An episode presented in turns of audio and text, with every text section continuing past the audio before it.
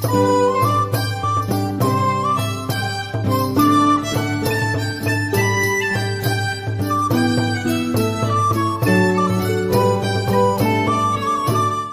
seara, dragi prieteni! Bine ați venit la un nou episod uh, al podcastului nostru. Astăzi îl avem invitat pe Irineu Darău, senator uh, din partea Alianței USR+. Salut, mulțumesc mult uh, că ai avut timp pentru, pentru această discuție. Sal, salut, mulțumesc pentru invitație. Bună seara tuturor celor care urmăresc podcastul. Astăzi suntem într-o perioadă destul de complicată în politica de la noi. Premierul desemnat Dacian Cioloș uh, și-a ales cabinetul și astăzi au fost uh, audierile uh, ministrilor în comisii. Am și participat la audierile a trei miniștri, din ce înțeleg. În primul rând, întrebarea ar fi cum este cabinetul, adică ce părere ți-a făcut Uh, cabinetul, oamenii aleși de Dacian Cioloș? Da, în primul rând, uh, aș spune două cuvinte despre audieri uh, și despre rezultatul lor. Cred că e imposibil, dacă am acorda prezumția de bună credință, ca practic toți miniștrii, cu excepția lui Cătălin Drulă, dar unde a fost și eu un mic uh, gag pe procedură, uh, să obțină avize negative. Cred că au fost niște audieri și niște voturi la final uh, conduse fără bună credință și fără să țină cu adevărat cont de CV-ul oamenilor, de bucata de program de guvernare pe respectivul domeniu și este, este regretabil. Nu despre un astfel de mod de lucru cred că ar trebui să să vorbim când uh, încercăm să vedem împreună dacă un guvern sau un ministru este demn de, de investire. De asemenea, am văzut astăzi uh, funcționând o coaliție, dacă vreți, ultra-majoritară între toate celelalte partide. Unii s-au abținut, unii au votat împotrivă, dar uh, cu voința clară de a, de a da aviz negativ tuturor miniștrilor. Uh, personal, uh, cred că Dacian Cioloș a ales o echipă puternică, o echipă destul de diversă, atât în ceea ce privește uh, știu, reprezentarea în partid, dar și în ceea ce privește domeniile, zonele din care venea fiecare. Știți că avem între propunerile de miniștri europarlamentari, avem parlamentari, avem oameni care au fost secretari de stat, oameni cu experiențe, diverse experiențe în, uh, în domeniile respective pentru care au fost uh, propuși. Și cred că acest guvern și în special premierul Dacian Cioloș ar fi o șansă pentru România. Să vedem ce se întâmplă mâine la votul din plen, din plenul reunit de investire a guvernului, dar uh, după cum arăta ziua de azi, din păcate, pentru România, spune eu, Uh, șansele uh, ca acest guvern să fie investit uh, sunt destul de mici. Cred că, în primul rând, așa cum am făcut-o de-a lungul timpului, am venit cu o garnitură de oameni cinstiți și după 31 de ani de politică, așa cum, cum au văzut toți românii, cred că de acest lucru avem nevoie.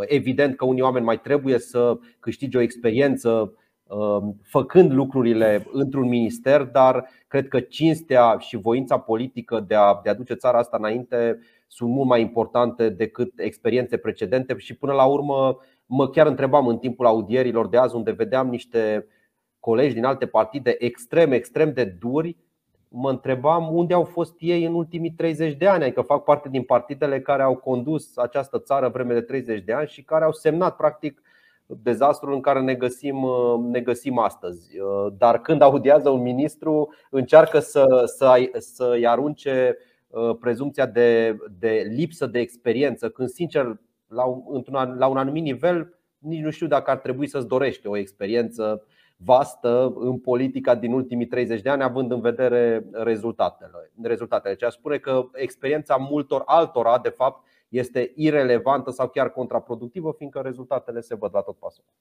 Da. Uh, mă rog, aici au fost câteva discuții legate de uh, nominalizările pentru uh, Ministerul Culturii și Ministerul Educației. Am văzut mai multe opinii contrare din ceea ce am citit eu și ceea ce am văzut pentru Ministerul Educației erau ideile că nu are experiență în învățământul preuniversitar sau în învățământul universitar și în cazul Iuliei Popovici o părere cu care, să spunem, sunt și eu mare parte de acord, e că avea o poziție de uh, stânga, mult mai la stânga decât a arăta USR până acum. Am înțeles. Haideți că încep cu, cu cultura. Acum, din punct de vedere ideologic, știți că noi, ca partid, uh, suntem poziționați uh, la centru-dreapta. Pe de altă parte, tot noi ne-am asumat de-a lungul timpului o diversitate internă, asumată așa cum am zis, am avut un referendum la un moment dat în USR, nu în USR Plus, care a da, stabilit da. această orientare de centru-dreapta modern, dar întotdeauna am uh, încurajat, dacă vreți, sau tolerat toate, uh, toate ideologiile, cu, ex, cu excepția extremelor. Așadar, nu cred că, că putem să luăm așa cu penseta dintr-un, uh, din 18 propuneri de ministru o singură persoană, de ministri o singură persoană și să o catalogăm ideologic. Cred că din potrivă este un bun semnal de, de diversitate. Pe de altă parte, la educație și sunt în comisia de, de învățământ, chiar cred că USR Plus ar fi avut mai multe variante uh, corecte, bune pentru acest minister, dar uh, nu cred că trebuie să cădem în capcana de a considera întotdeauna că la conducerea unui minister ar trebui să fie în cazul educației ce anume, un profesor, neapărat un director, neapărat un fost inspector.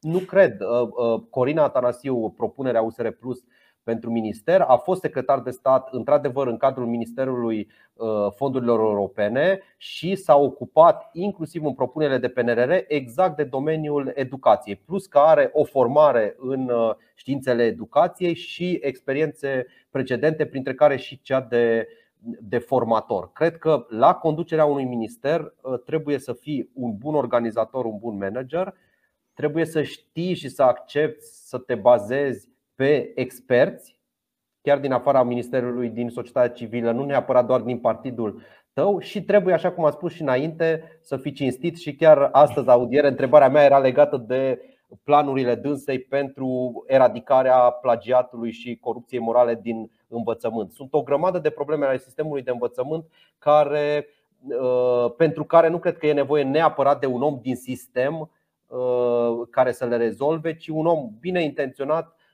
cu susținere și de la partid, dar, dar care să fie și deschis expertizei din afară, să, să poată face față provocărilor și poate chiar să vină cu o atitudine și cu, cu propuneri noi față de ce s-a, s-a încercat până acum. Fiindcă știți bine că timp de 30 ceva de ani am avut zeci de miniștri, în general din sistem și, precum am argumentat și înainte, da. vedeți rezultatele. Da, educație fiind poate unul dintre uh, domeniile mm, în care am progresat cel mai puțin din 1990 până astăzi. Și... Din păcate și atunci nu mă pot abține să, să nu spun, este uh, cel mai grav că, că acest uh, domeniu a fost tot timpul lăsat la coada nu numai a progresului, dar și a finanțării și a preocupărilor guvernelor, partidelor președinților de țară, indiferent de declarații și programe politice, politice eu vorbesc de, de practică. Și este cel mai grav, fiindcă investiția în educație, de fapt, înseamnă o investiție în viitorul pe termen lung, o investiție în capitalul uman, cu tot ce înseamnă asta. De multe ori o spun, raportat la gradul de analfabetism funcțional, care pe mine cel puțin mă îngrijorează enorm de mult, că acei oameni da, care nu au capacitatea să înțeleagă un text simplu sau să efectueze operații aritmetice de bază, vor fi viitor părinți, vor fi viitor cetățeni și viitor votanți, vor fi viitori muncitori pe piața muncii și așa mai departe. Or, exact de aceea nu avem de fapt voie să perpetuăm acest eșec în educație, fiindcă uh, ne, ne scriem, dacă vreți, avant la letră condamnarea pentru zecile de ani uh, uh, care vin. Și mi-aș dori ca în timp să existe o voință politică largă, dacă se poate transpartinică, pentru prioritizarea educației. La acest moment și având în vedere dezastrul din acest sistem și din rezultatele elevilor și studenților, nu cred că există o urgență mai mare. Evident, poate după ce depășim pandemia, fiindcă acum avem o urgență absolut excepțională, dar uh, nu cred că există o urgență mai mare în politica românească decât să se investească în educație și termin, am mai spus odată, în educație merită să investești chiar și pe deficit.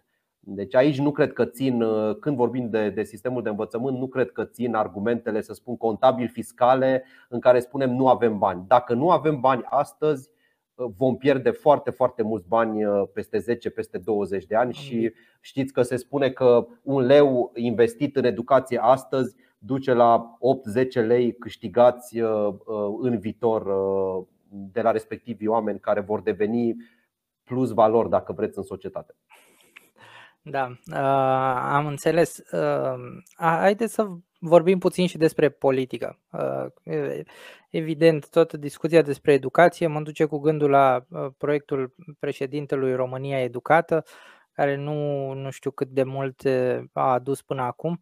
Uh, credeți că uh, Dacian Cioloș, premierul desemnat, a făcut destule sau a făcut uh, uh, tot ce trebuia în zilele de negociere pentru a obține voturile în Parlament mâine?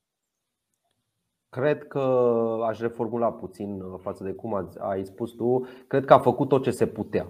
Cred că atât mesajele publice, cât și încercările de negociere și ați văzut o oarecare discreție și o oarecare diplomație. Oamenii au fost invitați să discute între ei în număr foarte mic, astfel încât probabil să-și poată spune lucruri direct și să poată încerca precum oamenii maturi, sper să găsească o soluție. Nu cred că se putea face mai mult. Până la urmă, există niște actori politici pe scena politică, fiecare partid are în Parlament ponderea pe care românii au dat-o și nu poți să faci mai mult decât uh, să, să propui, să o faci și public, astfel încât să existe și o anumită presiune publică și să lași și timpul ca, ca acea eventuală coaliție să se, uh, să se reformeze. Eu cred că uh, a fost foarte mare deschidere din partea noastră. Cred că în această perioadă, în special în ultimele zile sau ultimele săptămâni, am pus foarte, foarte puține condiții și, de fapt, am fost consecvenți în acele puține condiții uh, pentru reformarea unei coaliții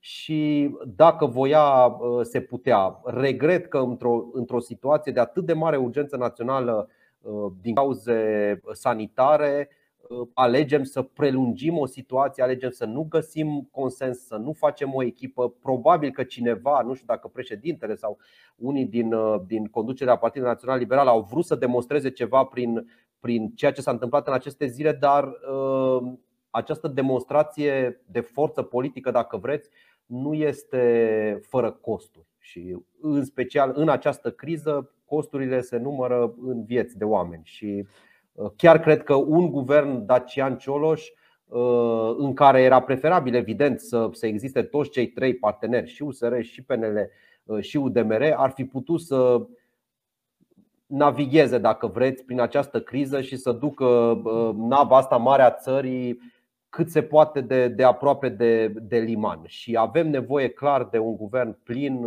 cât mai repede și responsabil în criză. Da, mie mi se pare că aici, spre deosebire de, uh, mi-aduc aminte, martie 2020, când uh, totul a fost pe repede înainte, haideți să-l votăm pe Ludovic Orban în noul guvern pentru că intrăm în pandemie, trebuie să instituim starea de urgență și așa mai departe. Astăzi suntem într-o situație mult mai gravă din punct de vedere sanitar uh, și, în general, din punct de vedere al, uh, al țării. Uh, totuși, pare că nu uh, opinia publică, oamenii, nu știu, media, nu taxează atât de mult irresponsabilitatea uh, asta și a, irresponsabilitatea celor care uh, mențin țara în, în această criză politică și fără guvern până la da, urmă. vedeți, poate că ne-am și desensibilizat la vești uh, negative sau poate că auzind cifre, cifre, cifre în fiecare zi, nu mai analizăm, vorbesc de noi cetățenii în general, nu mai analizăm ce înseamnă fiecare cifră, fiindcă într-adevăr în martie când spui tu 2020 vorbeam de 300, 400, 500 de uh, infecții noi în fiecare zi. Ori astăzi când vorbim din păcate am văzut peste 500 de morți într-o singură zi. Deci situația este incomparabil mai gravă. Într-adevăr, atunci probabil era necunoscutul. Pandemia era nouă, încă se cercetau niște lucruri, dar uh, Sper să-și dea seama fiecare cetățean că suntem într-o situație foarte gravă și s-au făcut acele comparații. Jumătate dintre morții la Revoluție. E, e îngrozitor cât de da. mulți oameni mor în fiecare zi. Acum am văzut astăzi o declarație a președintelui țării care sugerează că de mâine încolo s-ar lua niște decizii ferme. E cam târziu, dar aștept să văd aceste decizii și ce formă Uh, vor lua ele. Eu am spus-o aici în nume personal, nu în numele partidului, am și scris-o acum câteva zile, așa cum acum câteva luni uh, spuneam clar că acest val 4 în România, având în vedere gradul de vaccinare, va fi cel mai grav dintre toate. Am spus și acum, am spus-o și acum câteva zile că uh, cred că cu greu ne vom putea feri de o formă de lockdown, poate în funcție de, de incidența cazurilor, dar uh, Uh, avem nevoie de măsuri ferme, fiindcă orice om bolnav grav, ajuns la ATI sau mort în plus, pune o presiune fenomenală pe, pe tot sistemul uh, uh, sanitar și nu ne mai permitem. Nu știm când acest sistem va ceda. Vedeți că deja e la limita cedării, când acest sistem va ceda și în acest sistem să nu uităm, nu vorbim doar de paturi, de clădiri, de ziduri, vorbim și de oameni, medici, asistente, infirmiere care lucrează în sistem și, și care până la urmă poartă pe umeri toată această greutate a oamenilor suplimentari care, care vin în stare foarte gravă și uh, trebuie să, să încercăm să acceptăm ca societate că e, e momentul unor măsuri mai ferme uh, și sper să, să și fie cine să, cine să le ia. Uh, într-un fel, da. apropo de lockdown, și pentru acest lucru este un pic prea târziu, fiindcă suntem atât de departe în curba aceasta a creșterii Uh, răspândirea epidemiei și numărul de bolnavi, încât nici măcar cu un lockdown nu vom putea să frânăm atât de brusc pe cât, uh, pe cât uh, ne-am dorit. Eu sper ca experții în sănătate publică să, să îl sfătuiască în special pe domnul președinte și el să fie receptiv să ia în zilele acestea măsurile necesare ferme. Dar se mai pot lua măsurile astea tehnic vorbind de către președinte atâta timp cât nu avem un guvern în funcție? E o întrebare dacă nu, nu ar fi cazul declanșării unei noi stări de urgență. Și asta se poate asta face iarăși o părere de... personală este se face da, prin da, da. decret da. al președintelui, într-adevăr, care ajunge în maxim 5 zile la vot în Parlament, dar știți că în starea de urgență există o altă, dacă vreți, un alt sistem și alte reguli după care se, se iau decizii. În precedenta stare de urgență, practic, Ministerul Afacerilor și Internelor a fost însărcinat, să spun, să conducă de fapt tot țara pe o perioadă foarte limitată și cu un scop uh, bine definit. Da. Uh, în legătură cu votul din Parlament, USR uh, Plus are speranțe la peste 80 de voturi. Sunt parlamentari care s-au declarat, eu cel puțin n-am văzut în media nicio declarație a unui parlamentar din afara USR care să spună o să votez acest guvern.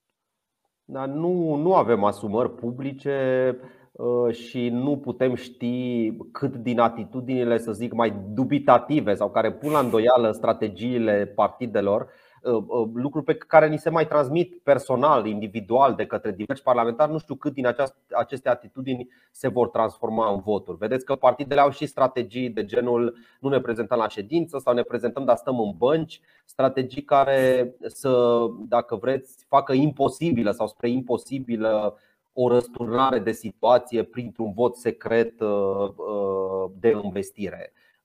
Sincer, Uh, vedeam o șansă uh, mai degrabă înaintea zilei de azi, având în vedere ce s-a întâmplat la audieri și în comisii, unde v-am spus că o ultramajoritate, practic formată din toate celelalte partide, a funcționat, bine mersi, uh, pe avizarea negativă a aproape tuturor miniștrilor, nu prea văd o rază de lumină pentru mâine, din păcate. Acum să nu spunem niciodată, niciodată, Cred că noi nu putem, așa cum am zis și înainte, nu putem face mai mult decât să mergem până la capăt. Mai e vorba de o singură zi, nici măcar atât, că mâine la 10 dimineața va fi, uh, va fi votul. Am venit cu o echipă serioasă, am venit cu un program serios. Uh, da, suntem, așa cum e democratic până la urmă, la mâna tuturor parlamentarilor. Eu sper să voteze cu conștiința și să voteze ținând cont de situația curentă de criză și, așa cum a spus-o până la urmă Dacian Cioloș, nu știu, poate măcar unii vor gândi cinic și se vor gândi că ori USR uh, Plus va rezolva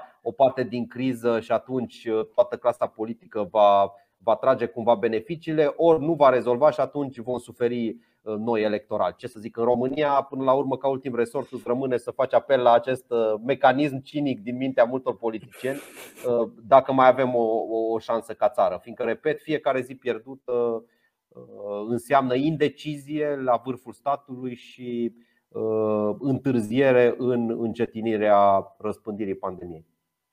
Da, și așa o opinie personală, în cazul în care guvernul nu o să treacă, îl afectează asta în vreun fel pe Dacian Cioloș și îi afectează cumva imaginea în cazul în care unii dintre uh, rivalii sau adversarii politici își doreau asta?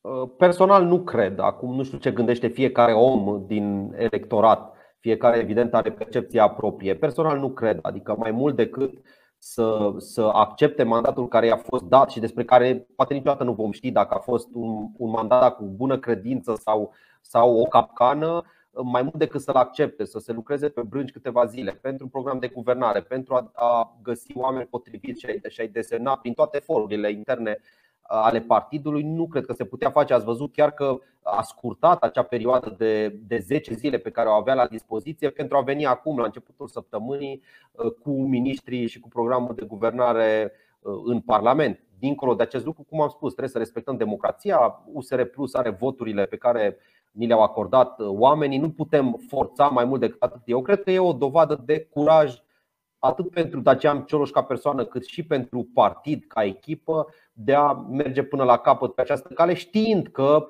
uh, nu controlăm nici de cum voturile unei majorități din Parlament și, uh, și știind și care e calitatea casei politice românești. Dar uh, eu cred din potrivă că pe termen lung oamenii își vor aminti că am fost acolo la întâlnirea cu criza și cu urgențele când a fost nevoie. Acum, dacă restul clasei politice uh, nu, nu își dorește nici cum să rezolve această situație fără întârziere, nu mai e responsabilitatea noastră în această zonă. Da, am înțeles. Uh, aș vrea să vorbim puțin și despre uh, moțiunea sau despre grupul uh, și candidatura din cadrul USR uh, uh, de la congresul care a avut loc în sfârșitul lunii septembrie. Um, continuă cumva acest grup, sunt niște idei care rămân în cadrul partidului. Um, știu că i-ați avut pe, mă rog, a fost un grup format și din câțiva parlamentari. Uh, și inclusiv europarlamentarul Nicu Ștefăniță, dacă nu mă înșel, uh, Cătălin Teniță, primarul Brașovului Alin, Alen Coliban. Uh, ce urmează? Cosmin, Cosmin Poteraș, Dragoș Popescu, sunt, sunt mai mulți parlamentari în, în acest grup. Da, continuăm.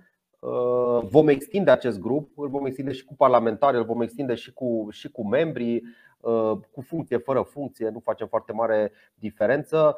Uh, acest grup a apărut și în paralel candidatura mea a apărut pentru a promova niște idei în partid.